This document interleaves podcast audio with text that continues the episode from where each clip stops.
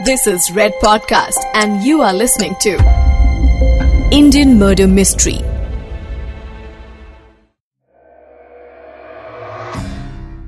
रमन राघव। एक चोर था। एक रेपिस्ट था। और एक मर्डरर था।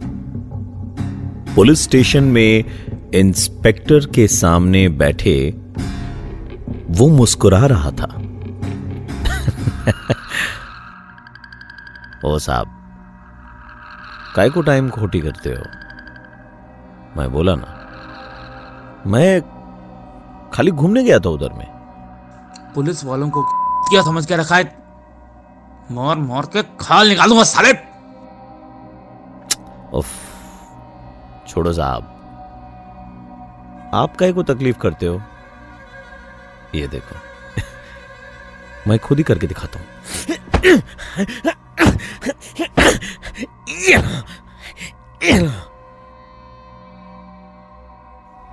ये कहते कहते रमन। अपना सर नीचे फर्श पर पटकने लगा। पुलिस वाले उसे देखकर दंग रह गए। रमन का बिल्कुल जरा सा खून निकला था। उसने माथे से खून पहुँचा और पुलिस इंस्पेक्टर को दिखाते हुए बोला, ये लो साहब, इतना खून काफ़ी है या और माँगता है तुमको हुँ?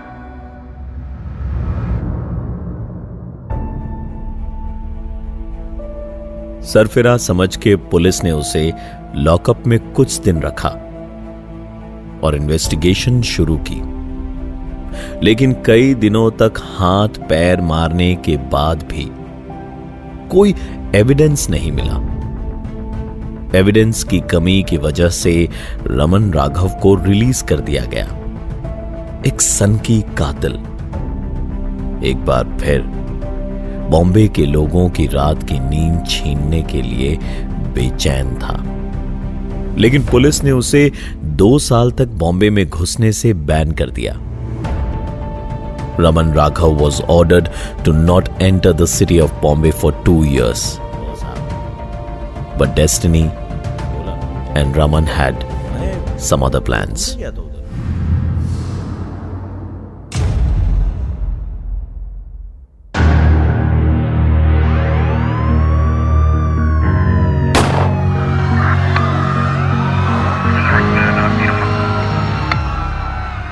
मैं हूँ प्रवीण आपके साथ और आप सुन रहे हैं Indian murder mystery season two सिर्फ़ रेड एफ़ पॉडकास्ट नेटवर्क पर।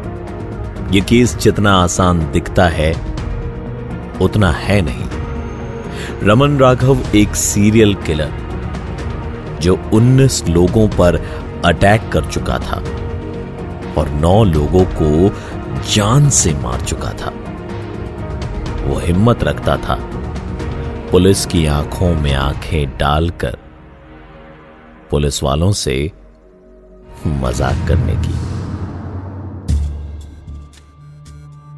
1966 में पकड़े जाने के बाद दो साल तक रमन के नाम पर कोई वारदात दर्ज नहीं की गई। लेकिन फिर आया साल 1968 मर्डर्स का सिलसिला एक बार फिर से शुरू हो गया। बात बढ़ चुकी थी। एक के बाद एक बॉडीज मिलने लगी। पेवमेंट पर स्टेशन के पास झुग्गियों में सो रहे लोग, यानी हर वो आसान शिकार, जो रात में अपने घरों के बाहर मिल जाते हैं। एक दिन पुलिस डिपार्टमेंट की एक मीटिंग बुलाई गई।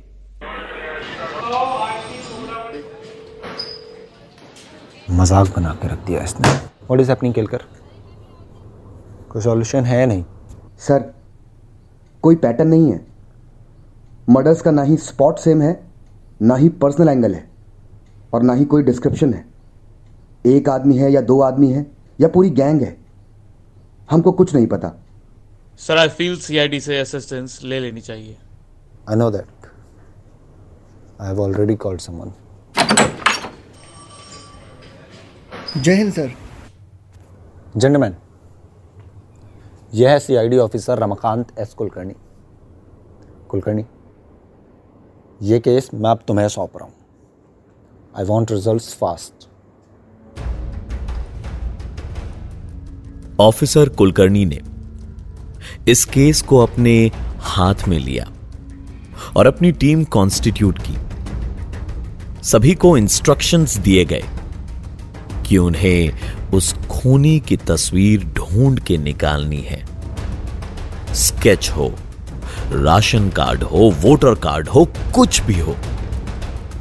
लेकिन किसी भी तरह उन्हें इस गुमनाम बिना चेहरे के कातिल को एक शक्ल देनी है।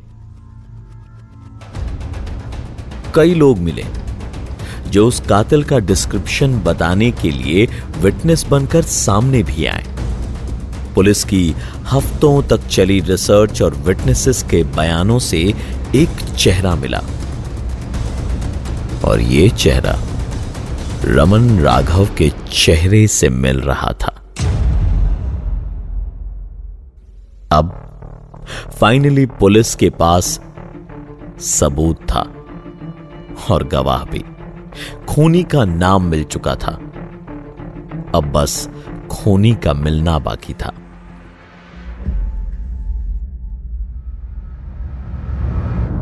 इस बीच एक और केस सामने आया। बात है 1968 की। 40 साल के शंकर भोसले नागपुर से वापस बॉम्बे आ रहे थे अपने परिवार के पास। अपनी बेटी के लिए खिलौने, अपनी पत्नी के लिए साड़ी और चूड़ियाँ और माता पिता के लिए शॉल को लेकर वो ट्रेन में सवार हो चुके थे। हर हफ़्ते का उनका ये रूटीन फिक्स था। घर पर शंकर भोसले की पत्नी मालती अपनी छह महीने की बेटी के लिए परेशान थी। बेटी को दो दिन से बुखार था। शंकर को ट्रेन में बेटी की फ़िक्र सता रही थी। टेलीग्राम मिलते ही शंकर भोसले नागपुर से चल पड़े थे। और हफ़्ता खत्म होने से पहले ही वापस मुंबई आ रहे थे। देर रात एक बजे तक, मालती भोसले अपने पति का इंतज़ार करती रही। अक्सर आठ बजे तक आ जाने वाले शंकर भोसले को आज काफ़ी देर हो गई थी। बीमार बेटी रो रोकर सो गई थी। सुबह करीब नौ बजे मालती भोसले ने जब घर का दरवाज़ा खोला तो एक रेलवे पुलिस का कांस्टेबल दो मेडिकल अटेंडेंट्स के साथ उनके दरवाजे के बाहर खड़ा था। कांस्टेबल ने शंकर भोसले का आईडी कार्ड दिखाकर पूछा कि क्या ये आपके पति हैं? पीछे खड़ी एंबुलेंस में एक डेड बॉडी रखी हुई थी। शंकर भोसले की बॉडी जिन्हें स्टेशन के पास किसी ने बड़ी बेरहमी से मार दिया था। रॉड से सर पर मार मार के सर के कई टुकड़े कर दिए थे। रमन राघव ने एक और मासूम को अपना शिकार बना लिया था। लोगों में रमन को लेकर इस कदर आक्रोश बढ़ चुका था कि मानो सभी लोग उसकी जान के प्यासे बने बैठे थे। कई ऐसे केसेस भी सामने आए, जिनमें लोगों ने रमन समझकर किसी और को मार दिया। लोगों की भीड़ ने भी कुछ मासूमों को मारा। रमन राघव पुलिस के काम में एक नासूर बन गया था। लाख ढूँढने पर भी रमन मिल ही नहीं रहा था। ऑफिसर कुलकर्णी की टीम में एक सब इंस्पेक्टर थे। सब इंस्पेक्टर एलेक्स फियाल हो एलेक्स साहब रमन की फ़ोटो हमेशा जेब में लेकर घूमते थे। एक दिन बस स्टैंड पर एलेक्स हमेशा की तरह बस का इंतज़ार कर रहे थे और एक सिगरेट जलाकर रमन के बारे में ही सोच रहे थे।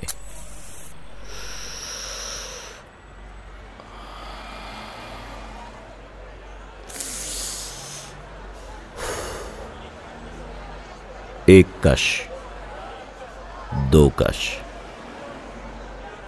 तीन कश। चौथा कश लेते लेते एलेक्स को रमन राघव सामने दिखा।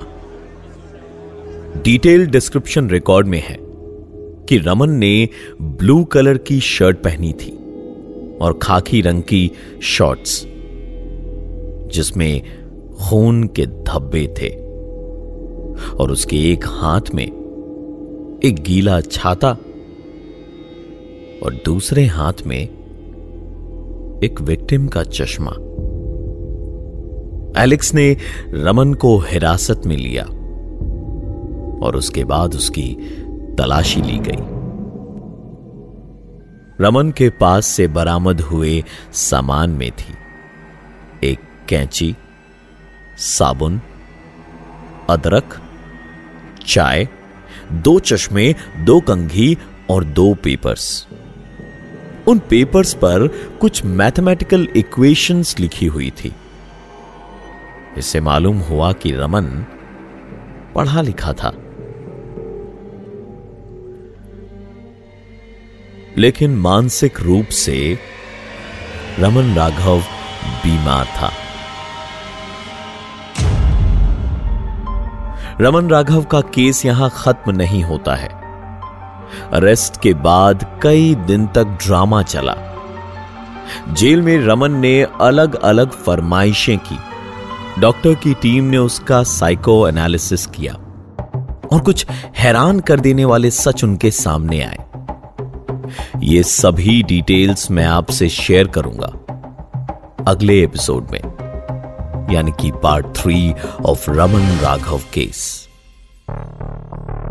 Indian murder mystery में हमारी कोशिश होती है कि आपसे हर वो ज़रूरी डिटेल्स शेयर की जाए, जो कि आपको मदद करे विक्टिम्स और कॉन्विक्ट्स की जमीनी सच्चाई समझाने के लिए। हमें आप अपने फीडबैक के ज़रिए बताइए कि आपको शो के बारे में क्या लगता है। मेरे सोशल मीडिया हैंडल पर, यानी R J P R A V W N R J Praveen पर मुझे डीएम करें या फिर रेड एफ़ एम पॉडकास्ट के इंस्टाग्राम हैंडल पर हमें मैसेज करें। आपका फीडबैक हमें इस शो को बेहतर बनाने में मदद करता है। मिलता हूँ आपसे अगले एपिसोड में। मैं हूँ प्रवीण और आप सुन रहे हैं the Indian murder mystery season two सिर्फ़ red F M podcast network पर। नमस्कार। You are listening to Red Podcast Indian Murder Mystery. Written by Dhruv Law. Audio designed by Ayush Mehra. Creative Director Dhruv Law.